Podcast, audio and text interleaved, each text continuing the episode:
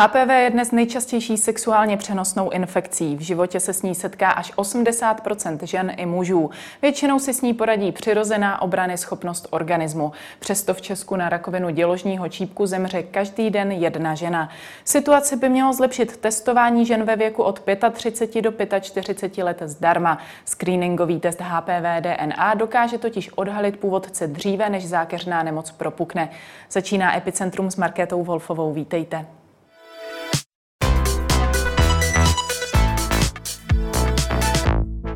Ve studiu je se mnou onkogynekolog Jiří Sláma. Dobrý den. Dobrý den. Screeningový test zdarma pro ženy mezi 35 a 45 lety. Nakolik počítáte, že by se mohl snížit právě ten počet úmrtí u nás ve spojitosti s HPV virem tímto testem? Nám jde především o pacientky s rakovinou děložního čípku. V současné době eh, je u nás zaznamenáno ročně něco kolem 400 úmrtí. Dá se tak říct, že téměř každým dnem eh, zemře jedna, respektive něco malinko více než jedna žena. Počítáme, že po zavedení tohoto testu při dostatečné participaci žen by mohlo dojít k výraznému poklesu umrtnosti a také výskytu tohoto onemocnění. Já si velmi doufám, že ta smrtnost na toto onemocnění velmi záhy klesne minimálně na polovičku, možná ještě níž. Hmm. Proč je tam právě ten věk 35 eh, až 45 let? Má to velmi logické vysvětlení. Samozřejmě je to určitý kompromis. Ten test samozřejmě by se dal nabízet, že nám od 30 a intervaly by teoreticky mohly být 3 až 5 leté, ale to bylo velmi nákladné. Takže z té populace v tom prvním kroku byly vybrány ty nejrizikovější populace. 35 je logické z toho důvodu, že v tomto věku většina žen se už díky vlastní obrany schopnosti infekce nezbavila a pouze ty, které se jí nezbavily, které tu infekci nadále mají, jsou ty ženy, které mají riziko. My víme, že v české populaci je to něco kolem 7% žen. To znamená, většina žen se infekce zbaví a ty, které ji mají dlouhodobě, ty my dokážeme hezky identifikovat v 35 letech. Navíc v těch 35 většina žen už vyřešila svou reprodukci, nebo alespoň částečně vyřešila svou reprodukci. A ty, které se eh, virové infekce nezbaví ani po svém prvním nebo několika porodech, jsou ženy vysoce ohrožené rozvojem zhoubného nádoru děložního čípku. 45 let je poněkud prozajičtější. Velká část české populace se rozvede nebo si najde po 30. 35. roce života nového partnera a to reflektuje tedy období, kde vidíme ty nové infekce, které ty ženy získaly, řekněme, ve věku středním nebo pozdějším. Hmm, takže tedy nejde o to rozmezí, že by žena uh, mohla být uh, to, uh, testem podrobena kdykoliv mezi 35. a 45. rokem, ale jsou to ten konkrétní 35. a 45. rok. Přesně tak. Uh, jak bude to uh, testování probíhat? V čem se třeba uh, bude lišit oproti běžnému vyšetření, na, které, na které je žena zvyklá? Musí udělá to ten ginekolog nebo jí to musí doporučit? V tuto chvilku se připravuje doporučený postup, který v zásadě bude říkat, že to je nedílnou součástí ginekologické preventivní prohlídky u ženy, které je 35 respektive 36 let, nebo které je 45 respektive 46 let. Většina žen vůbec nezaznamená, že jí test byl odebrán, měl by být tedy rutinní součástí a neměla by tam probíhat diskuze, eh, eh, stojíte o ten test nebo eh, bude ten test proveden. Ne, ten test se stane standardní součástí jako v současné době ženy podstupují cytologický stěr. On se úplně identickým způsobem také odebírá. Je to stěr z děložního čípku, žena nezaznamená nic jiného, než to, co vlastně doteďka standardně podstupovala. Hmm. Uh, nyní tedy pro tyto ženy zdarma, jak tomu bylo vlastně doteď? Ten test není žádnou novinkou, je to test, který rutině v gynekologické praxi používáme už řadu let. Akorát se změnila indikace. My jsme do této doby používali tento test v případě, že žena měla mírné abnormity v cytologickém stěru a potřebovali jsme identifikovat, zda tyto abnormity jsou způsobené spíše onkologickým nálezem nebo jsou způsobeny nějakým jiným nezávažným problémem. Ten test nám fungoval tedy jako jakýsi třídič rizika. Ženy s pozitivním testem byly referovány k dalšímu vyšetření, ženy s negativním testem byly rutině sledovány v eh, nějakém intervalu u svého ginekologa.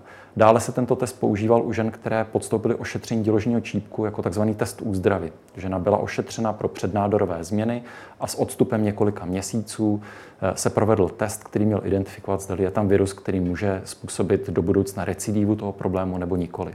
A to, co se změnilo, je, že od nového roku bude tento test nabízen ženám, které jsou zcela zdravé, které nemají ani mírnou abnormitu, které ani nemají za svou historii ošetření děložního čípku. A my se tak identifikujeme v populaci ženy ohrožené rizikem, skrytým rizikem rozvoje rakoviny děložního čípku v budoucnosti. Hmm. Řada žen, které tedy chodí na pravidelné prohlídky, asi očekává, že tím dochází u nich k té prevenci. V čem je třeba právě cytologie nepřesná nebo v čem je ten HPV test lepší? To, co se změní, je, že se tyto testy budou doplňovat. To znamená, že zůstane to, co je zavedené, to, co velmi dobře funguje. Cytologie je bez pochyby metoda, která dokázala obrovské změny, dokázala obrátit nepříznivé vývoje výskytu zhoubného nádoru děložního čípku na celém světě. Je to jediná z metod, která má doloženou skutečně efekt proti úmrtí. Na druhou stranu je to eh, metoda, která má svoje limity. Eh, ve většině případů ji vyhodnocuje člověk, je to stěr buněk, který může být nepřesný a bohužel jednotlivý cytologický stěr má vysokou falešnou negativitu.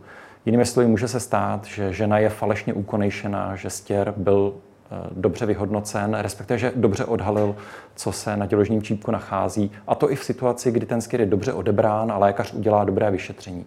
Eh, obrovské selhávání těchto testů je zejména v oblasti kanálku děložního čípku, v případě změn, které jsou skryty lidskému zraku a které to vyšetření dokáže vyšetřit velmi omezeně.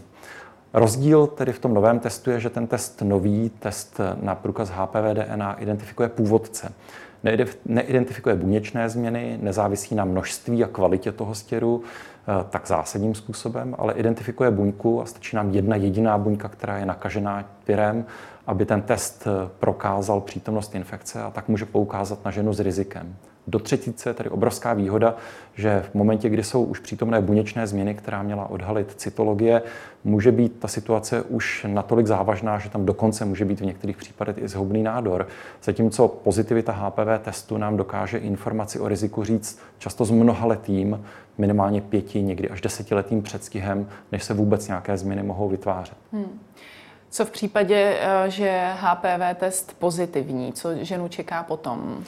To je velmi správná otázka, protože to bude něco, co se budeme muset naučit v terénní praxi eh, s ženami komunikovat. Zdaleka ne každá žena, která bude mít pozitivní test, bude žena, která je nemocná, která má přednádorové nebo dokonce nádorové změny.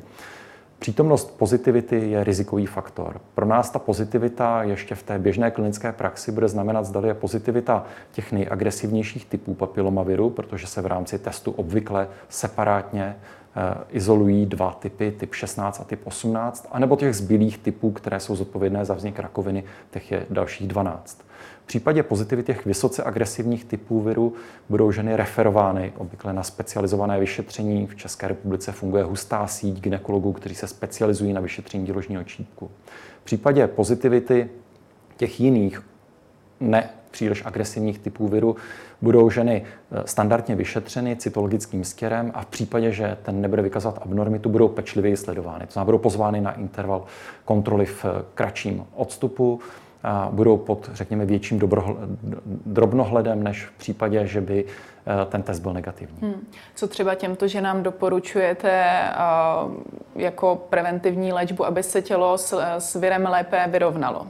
No, já mám obavu, že žádná taková neexistuje, takže mohu zůstat pouze u eh, naprosto obecných doporučení, která budou říkat zdravý životní styl, absence promiskuity, eh, absence kouření, protože tabák působí velmi negativně na imunitní systém a tak hmm. se sníží šance na to, že se s virovou infekcí žena vyrovná. Mimochodem s virovou infekcí lidským papilomavirem se může vyrovnat žena v jakémkoliv věku a my z dat české studie Libuše víme, že v meziročním intervalu se s virovou infekcí vyrovnají eh, ženy asi ve 45%. To znamená téměř polovička žen, které jsou původně testovány jako pozitivní a nemají žádné buněčné změny a jsou tedy pouze sledovány. Při další kontrole už test mají negativní. Hmm. Jak jsou na tom vůbec ženy v Česku s prevencí, s preventivními prohlídkami?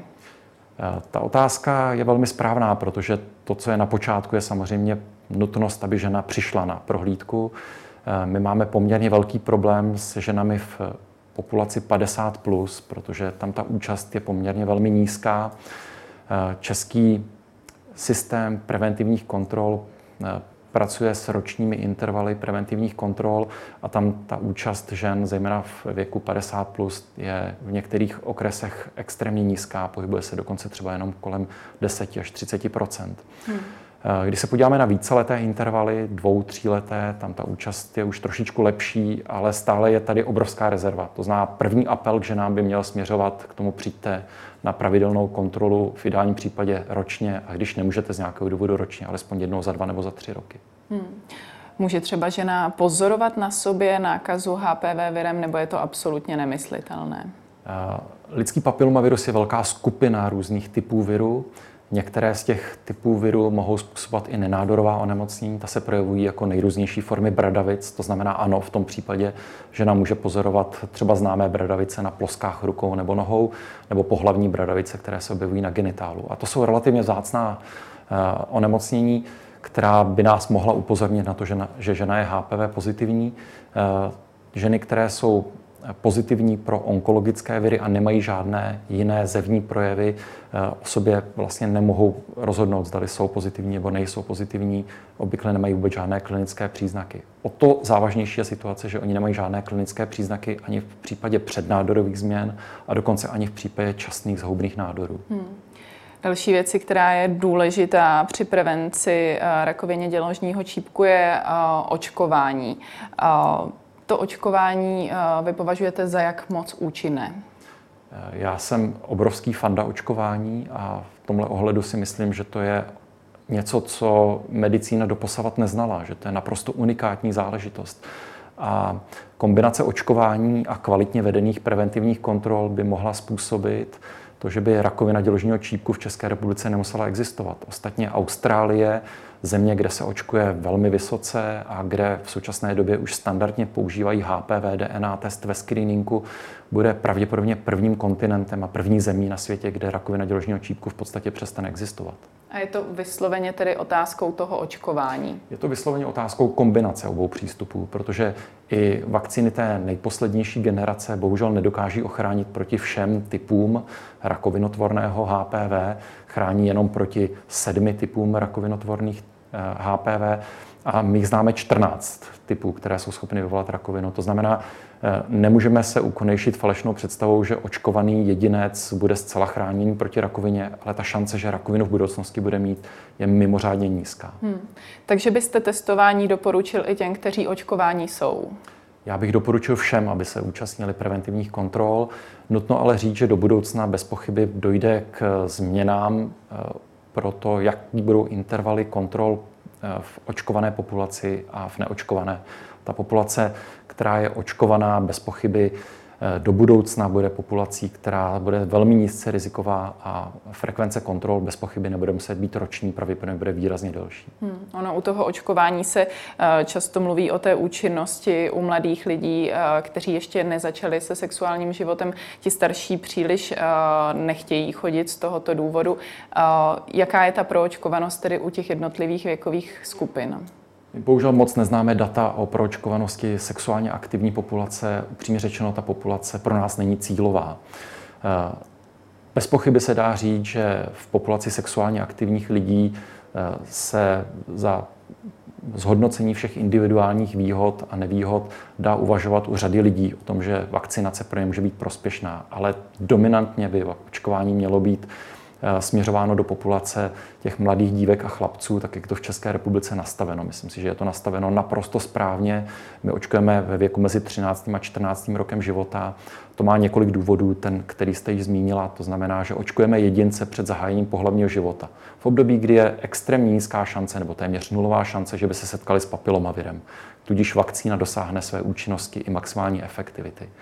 Druhý důvod je, že v této nízké věkové kategorii Eh, dokáží ti mladí jedinci vyprodukovat extrémně vysoké hladiny protilátek a předpokládá se, že pokles těch protilátek v čase bude natolik pomalý, že oni budou tím očkováním ve 13 letech chráněny po zbytek svého života. Hmm. Uh, někdy se stává, že se očkují také uh, ženy, u kterých uh, už byl HPV virus nalezen. Jak, jaký to má účel? Uh, existují určitá data o tom, že je velmi pravděpodobné, že u žen, které měly změny na děložním čípku a podstoupili ošetření děložního čípku, takzvanou konizaci děložního čípku, může být efektivní nechat se očkovat jako prevence recidivy toho onemocnění. Ale obecně se dá říct, že u kohokoliv, kdo onemocnění měl nebo eh, je potenciálně nakažený, to znamená je sexuálně aktivní, může vakcinace být přínosem v situaci, kdy bude vystaven riziku, že se může znova nakazit. To znamená u mladých jedinců, kteří nemají stabilního partnera,